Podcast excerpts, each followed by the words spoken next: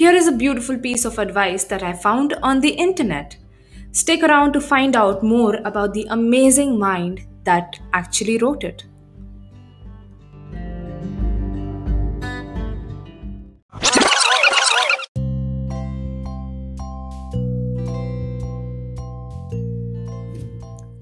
Romanticize your life. I cannot stress this enough. Use scented shower gel and shampoo so you look forward to showers. Go on walks and see how pretty the sky looks. Notice the wildflowers on the roadside as you drive.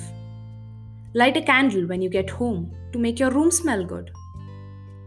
Notice and appreciate the little things in life. It won't cure your illness, but it will make it easier to exist in this world. All the credit for this wonderful piece of advice goes to a person who goes by Thor Advice on Tumblr, which is T H O R A D V I C E.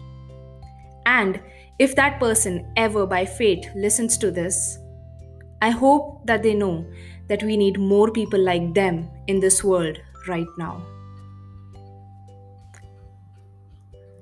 Have a nice day and keep dwelling.